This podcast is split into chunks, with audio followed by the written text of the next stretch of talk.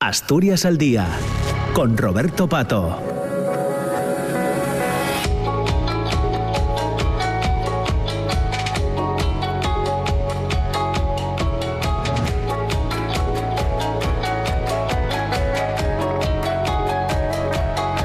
Ya son las 10 de la mañana y 7 minutos. Eh, entramos en la segunda parte del programa de Asturias al Día. Nos hemos puesto al día con el boletín de las 10. Saludamos a las personas que, se suman ahora a esta emisión de la radio pública asturiana de RPA. Estaremos juntos de nuevo hasta casi las diez y media de la mañana.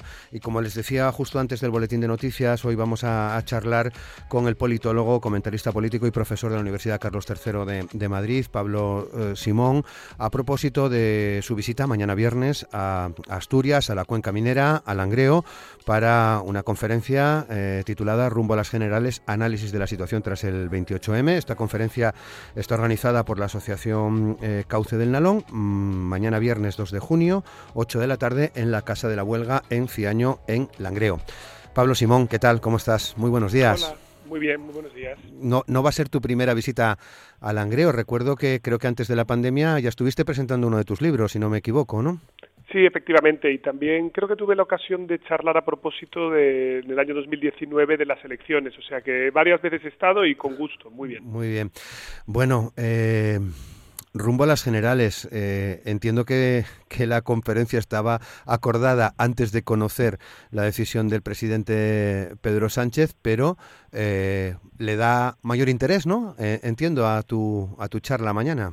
Bueno, entiendo que sí, desde luego la gente tendrá que evaluar, pero lo que era seguro es que los resultados del 28M fueran en un sentido o en otro, iban a condicionar lo que después pasara en las previsibles elecciones entonces de diciembre, ahora ya previstas para el 23 de julio. Así que de una manera o de otra iba a ser interesante ver cómo quedaba el mapa tras eh, dichos comicios y bueno, ahora lo que vamos a tener que discutir es un poquito de manera más fina qué es lo que ha pasado este 28M y con qué posición parte cada uno de los partidos de cara a estas elecciones a Cortes Generales. Luego nos metemos un poco más en la política nacional, pero eh, ¿a qué reflexión te ha llevado los resultados en nuestra comunidad autónoma, en Asturias? Bueno, he ido siguiendo los resultados y lo cierto es que en, la, en, el caso de Asturias lo que hemos visto es una pauta relativamente parecida a la que se da en la mayoría de las comunidades autónomas. Hay un eh, crecimiento del Partido Popular muy relevante, sobre todo gracias a la absorción de ciudadanos. Esto se ha dado prácticamente en todas las comunidades. En esto Asturias no ha sido tampoco una excepción. Es verdad que, a diferencia de lo que ha pasado en otros territorios, eh, en esta la, la FSA, el Partido Socialista, resiste algo mejor de lo que ha pasado, por ejemplo, en la región de Murcia o La Rioja o, Extremadura, donde el descalabro ha sido mucho más relevante. Y de nuevo también todo el espacio a la izquierda del Partido Socialista tiene dificultades para articularse, esto hace que sea poco eficiente traduciendo sus votos en diputados. En el caso de lo que ocurre en el Principado de Asturias, ya sabéis que Occidental y Oriental, esas dos circunscripciones, se lo ponen muy difícil para entrar y luego Vox ha entrado también en el, en el caso de Asturias, pero lo ha hecho con algo menos de fuerza en comparación con lo que ha pasado, por ejemplo, en la Comunidad Valenciana o en la región de Murcia, donde tiene más penetración. No sé ahora mismo cómo va, y esto lo digo con total sinceridad, el tema del voto por correo, algo se había rumoreado, ¿no? Que había un, un diputado que podía bailar en la Oriental, pero bueno, eso vosotros sabréis finalmente... Mañana lo sabremos pues no puede ser mejor el momento de la visita y de la charla para saber si efectivamente se consolida el que Asturias, junto con Navarra y junto con Castilla-La Mancha, son los únicos tres bastiones de las doce comunidades que había en juego en las cuales se consolida el Partido Socialista. Si no, si no me equivoco, habría un empate. Mm. Y esto, de nuevo, para la investidura en el caso del Principado de Asturias, teniendo como tenéis la ley del presidente, que hace que siempre tenga que pasar los dos más votados a una segunda vuelta en investidura, pues podría ser otra vez un empate, como ya se vivió en, su, en el pasado eh, por el rechazo de Podemos a la investidura del presidente asturiano y que podría abocar, quién sabe, sea una repetición. O sea que, en fin, todo muy ajustado, todo muy emocionante y una vez más Asturias en el frontispicio de, de, dicha, emoción. Sí, mañana, mañana es el, eh, es el recuento eh, del, del, voto del exterior eh, y veremos qué, veremos qué pasa. Hoy acaba de estar con nosotros, por ejemplo, representantes del PSOE, de Podemos, de, de, Ciudadanos y del Partido Popular y, bueno, con, con bastante cautela por parte de todos ellos ante lo que pueda ocurrir mañana, porque además, eh, como sabes, Pablo, ya no hay voto rogado. Eh, veremos a ver cómo se han comportado eh, los asturianos y asturianas en, en, el exterior, ¿verdad? Eso es muy interesante porque efectivamente eh, el voto rogado redujo mucho la participación en el CERA, ese voto exterior por correo. Ahora sabemos que se ha incrementado. Yo tengo algunos datos de, por ejemplo, Alemania o Suiza, donde ha subido una participación de casi el 20%. Eh, normalmente el voto en el exterior suele ser algo más de izquierdas que el del interior pero esto no prefigura nada, porque al final, eh, digámoslo así, que hay una circunscripción de asturianos en el exterior que es muy relevante. O sea, por mi experiencia personal, eh, si se me permite, en mi anécdota personal, cuando yo vivía en Bruselas, el centro de referencia en el que nos reuníamos todos los que nos marchamos de España en el año 2012-2013 y después volvimos, era el centro asturiano. O sea que, desde luego, la, red en el exterior de Asturias es muy importante y, bueno, habrá que ver esto cómo puede condicionar después el, resultado de los comicios. Claro. Eh, tres circunstancias suscripciones, las que tenemos en Asturias, como, como bien sabes, hemos escuchado, em, es bastante habitual escuchar previo a unas elecciones o incluso en campaña electoral o después, en eh, casi abriendo comillas, eh, que esto sea una anomalía. No sé si eh, deberíamos de cambiar en ese sentido. Bueno, pues fíjate, eh, ya sois la única comunidad autónoma uniprovincial que tiene un sistema con más circunscripciones, que no se ajusta la circunscripción a la provincia. La única que había antes como vosotros era la región de Murcia, que finalmente hubo una reforma electoral en el año 2015 que la pactó el Partido Socialista, Podemos y Ciudadanos. Y yo, de hecho, he participado varias veces. He estado invitado a, la Junta del Principado, a vuestra comisión de estudio para la reforma del sistema electoral, y bueno, eh, la ley electoral finalmente se atascó, era una exigencia que entonces eh, se impulsó desde UPyD, tenía el apoyo de Izquierda Unida, después también Podemos lo recogió, Ciudadanos, pero finalmente hubo una, un bloqueo porque en última instancia tanto PP como PSOE no tienen demasiado interés en modificar ese sistema porque, claro, ellos son los más beneficiados por los votos en la circunscripción occidental y oriental y eso les coloca en una posición cómoda. Desde la perspectiva comparada, si lo miramos al resto de comunidades autónomas, desde luego es una anomalía.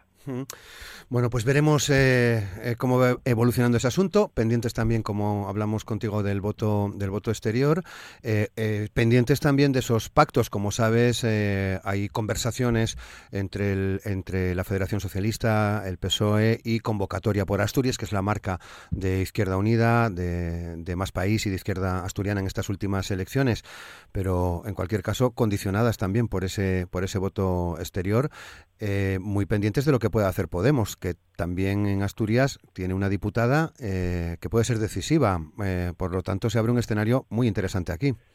Desde luego, sí, eh, siempre sois muy interesantes precisamente por la dinámica que ocurre a la izquierda del PSOE, ¿no? Porque ya sabéis que la relación, el propio Podemos dentro ha tenido grandes eh, grandes agitaciones, ¿no? Digamos así en su vida política interna, ya lo hemos visto, ha llegado incluso al, al nivel nacional, pero también es cierto que Izquierda Unida y Podemos tampoco han tenido nunca muy buena relación en el Principado, han concurrido en separado, como también ha ocurrido en el nivel autonómico, por ejemplo, en el caso de Aragón, y esto es una pauta que se repite y también es muy interesante porque Asturias es siempre un laboratorio de muchos cambios que ocurren también en el nivel nacional y por lo que toca la relación entre los partidos a la izquierda del PSOE, esto señaliza hasta qué punto Izquierda Unida sí tiene una estructura y una implantación territorial que le permite ser más competitivo que Podemos.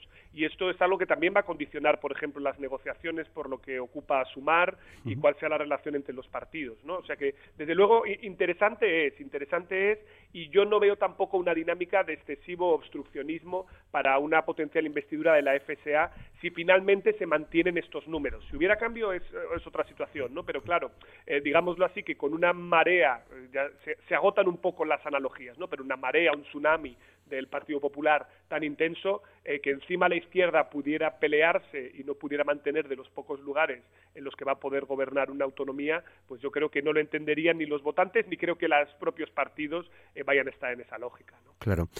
Bueno, eh, Pedro Sánchez, con sus compañeros y compañeras en el Congreso de los Diputados, ¿qué reflexión hace sobre las palabras del, del presidente? Eh, creo que ya has calificado como a la desesperada la decisión de convocar las elecciones el, el 23 de julio, pero eh, te, lleva a otra reflexión lo dicho por el presidente a sus compañeros y compañeras en el Congreso. A ver, digamos que la convocatoria electoral realmente obedece a la lógica de minimizar pérdidas. Es decir, eh, está en una situación Pedro Sánchez muy complicada después de estos comicios en los que se convierte en lo que en el argot de ciencia política llamamos un pato cojo, es decir, un presidente que se anticipa ya que va a perder las elecciones y el desgaste iba a, va, a ir increciendo, y va a haber cada vez más presión interna dentro de su partido para que se tomara alguna decisión contundente. Iba a haber cada vez más ruido entre su socio del Consejo de Ministros, Podemos, Yolanda Díaz, etcétera, eh, y por lo tanto la situación era muy complicada para él. Entonces, eh, la convocatoria electoral tiene sentido desde esa perspectiva, entendiéndose que las cartas ya son malas, es decir, que tiene que elegir entre el mal menor. Y esto lo que aboca es, dada la estrategia que ya se prefiguró ayer, al intento que va a hacer el presidente del gobierno de movilizar a su base. Es decir, él entiende que solo mediante una polarización muy clara con el Partido Popular, eh, ellos pueden tener alguna opción de sacar a parte de ese electorado que se quedó en casa en los comicios del 28M para que opte por su partido y quizá incluso aprovechar para conseguir algo de voto útil que pueda venir del espacio del espacio a su izquierda. En cualquier caso, eh, insisto que esta va a ser la estrategia, pero no es nada fácil porque ahora mismo el Partido Popular eh, de un lado va a sufrir un momento dulce en las encuestas y esto yo creo que es lo que ocurre después de prácticamente todos los comicios en los que uno bate expectativas, el PP va a mejorar en los sondeos, o sea que ya vas con peores cartas y luego votar en julio, hombre, en Asturias está bien en julio, de hecho se está bien prácticamente todo el año, pero eh, mucha gente no es la cuestión del tiempo tanto como el hecho de que ya tiene cogidas las vacaciones y eso deprime la participación. Si tú lo fías a movilizar a tu base y eh, se cruzan por medio unas vacaciones, pues van a ir a votar los que estén más enfadados o más movilizados. Y eso es más el bloque de la derecha que el bloque de la izquierda. O sea que muchas cosas tienen que salirle bien a Pedro Sánchez para intentar acercarse a que los otros no sumen mayoría absoluta. Es decir, no estamos hablando ya de que el Partido Socialista pueda ser el más votado, sino al menos intentar impedir que PP y Vox lleguen a los 176 diputados. Bueno, hay un precedente de votar en, verano, eh, convocada, es, eh, convocados esos comicios precisamente por Feijó, ¿no? En el 20 eh, se votó el 12 de julio en Galicia. No sé si esto nos puede hacer eh, sacar alguna conclusión, ¿no? De, esa experiencia de los gallegos. Sí, efectivamente. Es decir, a nivel autonómico sí que tenemos ese precedente. Eh, es verdad, ojo, que, y esto yo creo que es importante recordarlo, que al final la participación electoral viene llevado por eh, elementos que pueden empujar en direcciones opuestas. Os pongo un ejemplo. ¿no? Eh, todo el mundo diría que cuando tienes que votar entre semana, la participación electoral cae. ¿Vale? Las elecciones de 2021 en la Comunidad de Madrid fueron un martes y sin embargo la participación electoral fue récord. ¿Por qué? Pues porque había tanta polarización y tanta electricidad en el ambiente que todo el mundo salió a votar. De hecho, no se ha repetido el mismo nivel de participación. Bueno, pues aquí ocurre algo parecido. De entrada, el votar en este contexto debería deprimir la participación, debería empujarla a la baja. ¿Qué es lo que eh, podría hacer que este efecto se cancelara o pudiéramos ver incrementos en la participación? Bueno, debería ser una campaña electoral muy eléctrica. Es decir, debería ser capaz de inducirse muchísima movilización para que mucha gente vaya a, asumir el coste de solicitar el voto por correo o incluso decida quedarse para participar en estos comicios en las elecciones generales. ¿no? Por lo tanto, de entrada hay un elemento que te deprime, pero que probablemente no podía hacer nada el presidente del gobierno ahí, porque es que tocaba 54 días después de la convocatoria. Probablemente no podía hacer nada. Pero desde luego, si la campaña electoral es muy eléctrica, puede intentar compensar ese efecto. Ahora, eh, ¿De qué depende dicha electricidad en la campaña? Hombre, depende de algo que a mi juicio es fundamental, que es que, que parezca que el escenario está competido. Es decir, la gente sale más a votar cuando parece que la cosa está reñida. Si de repente empezamos a ver que un bloque se desmoviliza más, pensando, estoy pensando sobre todo en la izquierda, eh, porque no ve ninguna oportunidad de revalidar gobierno, pues todavía terminará siendo una profecía autocumplida más intensa, ¿no? Es decir, la gente se quedará en casa y esto terminará reforzando que salgan a votar los más movilizados y por lo tanto que la derecha todavía tenga más margen en el Congreso. Claro. Eh, ¿De qué manera puede afectar a, a esos posibles pactos entre Partido Popular y Vox allí donde sea necesario? en otras comunidades autónomas? Pues eh, ahora viene un proceso interesante, que es que, eh, como bien es conocido, eh, la investidura de los ayuntamientos comenzará creo que el día 16 de este mes, si no 17, me 17 de junio. Efectivamente, Sábado, 17, y esto es un proceso que es prácticamente automático. ¿Por qué? Porque no se pueden repetir las elecciones municipales y donde haya una mayoría absoluta de derechas en el Pleno, el Partido Popular está en una posición muy cómoda, porque es evidente que Vox no se va a unir a la izquierda para investir un alcalde que no sea del PP. Por lo tanto, el día 17, digamos, este dilema eh, esquiva la bala el PP, no, hay problema para ellos. Diferente es el caso de las autonomías. Eh, el proceso primero pasa por la formación de las mesas de los parlamentos. Esto es un proceso que, dependiendo de cada estatuto de autonomía, es más rápido o más lento, pero en cualquier caso ocurrirá un poquito después en la mayoría de los sitios de este, de este proceso. Y luego, el presidente de cada parlamento es el que tiene que hacer rondas de consultas y nombrar un candidato para la investidura. Y ese candidato para la investidura es el que tiene que negociar con Vox. Por lo tanto, ¿qué es a lo que va a jugar el Partido Popular? A meter todo esto en el cajón, es decir, a intentar adormecer el proceso de investidura para que el dilema entre la coalición de PP o Vox o una repetición electoral, etcétera, no contamine a la campaña electoral. Es justamente lo contrario de lo que le interesa a Pedro Sánchez. A Pedro Sánchez y al Partido Socialista le interesa que se visualice que esos pactos van a tener lugar para movilizar a su base. Lo que le interesa al PP es esquivarlo, es intentar que no se discuta de ello durante la campaña y quien controla el calendario es quien tenga mayoría en la Asamblea. Y quien tiene mayoría en las asambleas de la mayoría de comunidades también, pues va a ser la derecha y no la izquierda. Eh, sumar y Podemos, ¿de qué manera eh, influye esta decisión en estas eh, dos fuerzas? Hombre, pues influirá, desde luego. Eh, una cosa que es maravillosa de la convocatoria electoral, si se me permite la ironía, es que el proceso de escucha ha terminado. ¿Vale? Mm. Todos estos líos sobre si pactamos, no pactamos, qué hacemos. Miren, eh, una ventaja que tiene esto es aclárense ya, porque no hay tiempo, tienen ustedes que ir a, presentar la, si se presentan o no de manera conjunta ya, o sea, tienen el límite hasta el 9 para presentar, decir si van juntos o no, y tienen que presentar las listas siete días después. Así que han de decidirse y han de aclararse. Ahora la pregunta es cómo y de qué manera, ¿no? Porque en el fondo eh, ya hay una, Sumar es una coalición preelectoral de todos los partidos que están a la izquierda del Partido Socialista, menos de Podemos.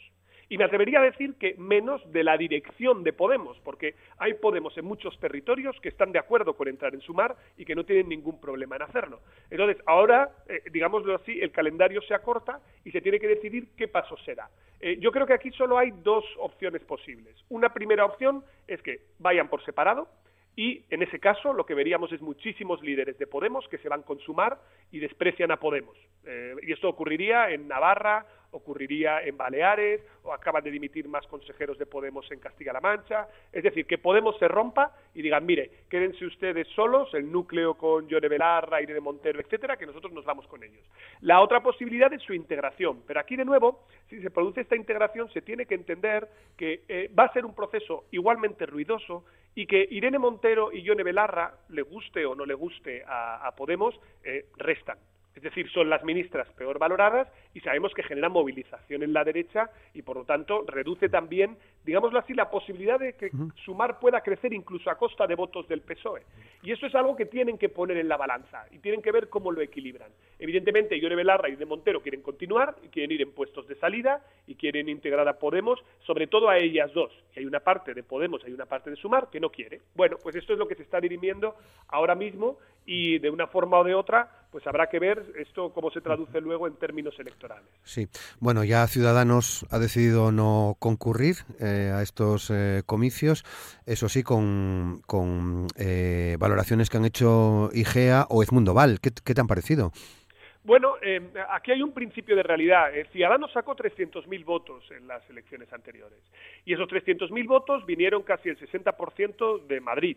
Eh, porque en el resto de los territorios estuvo mucho más disperso.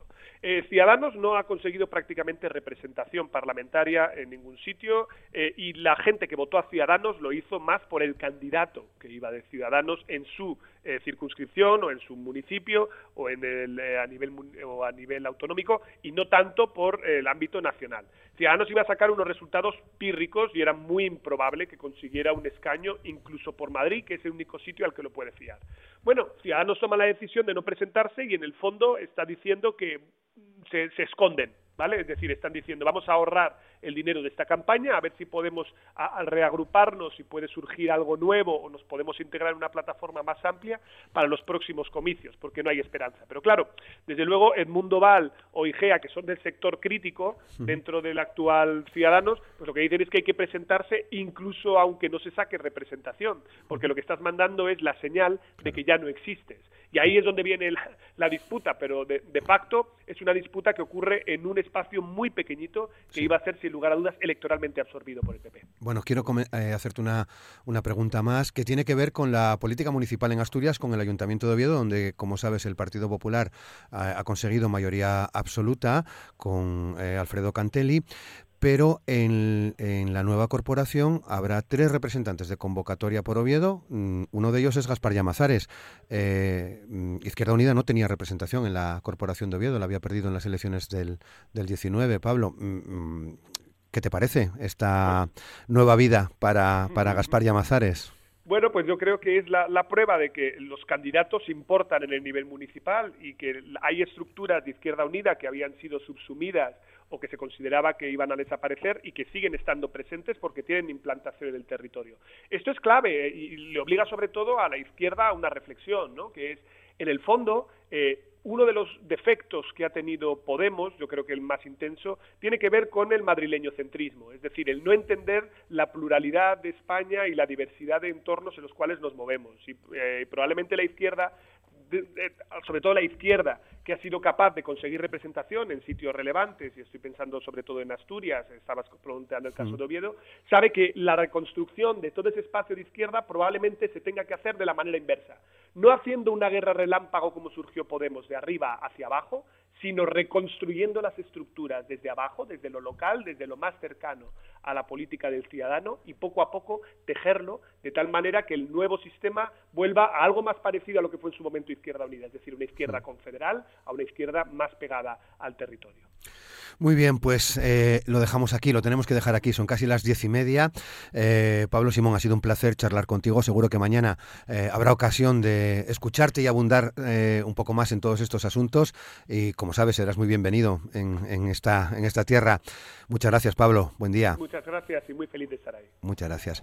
10 y 28, llegamos al final del programa de Asturias al Día en esta segunda parte, en la radio pública, en RPA. Simplemente decirles que mañana viernes vamos a, tener con nosotros a Xunelipe, Esther García, Ignacio Iglesias y al periodista eh, Pablo Guardado de, Asturias.com en la primera parte eh, de Nueva 10 y en la segunda eh, tendremos con nosotros al, escritor, poeta y ahora editor Jaime Martínez. Vamos a hablar de su, del proyecto en el que participa, que se llama, por proyecto editorial, que se llama Cierva y Culiebra. Será mañana, nos lo dejamos aquí. Feliz día, muchas gracias, saludos.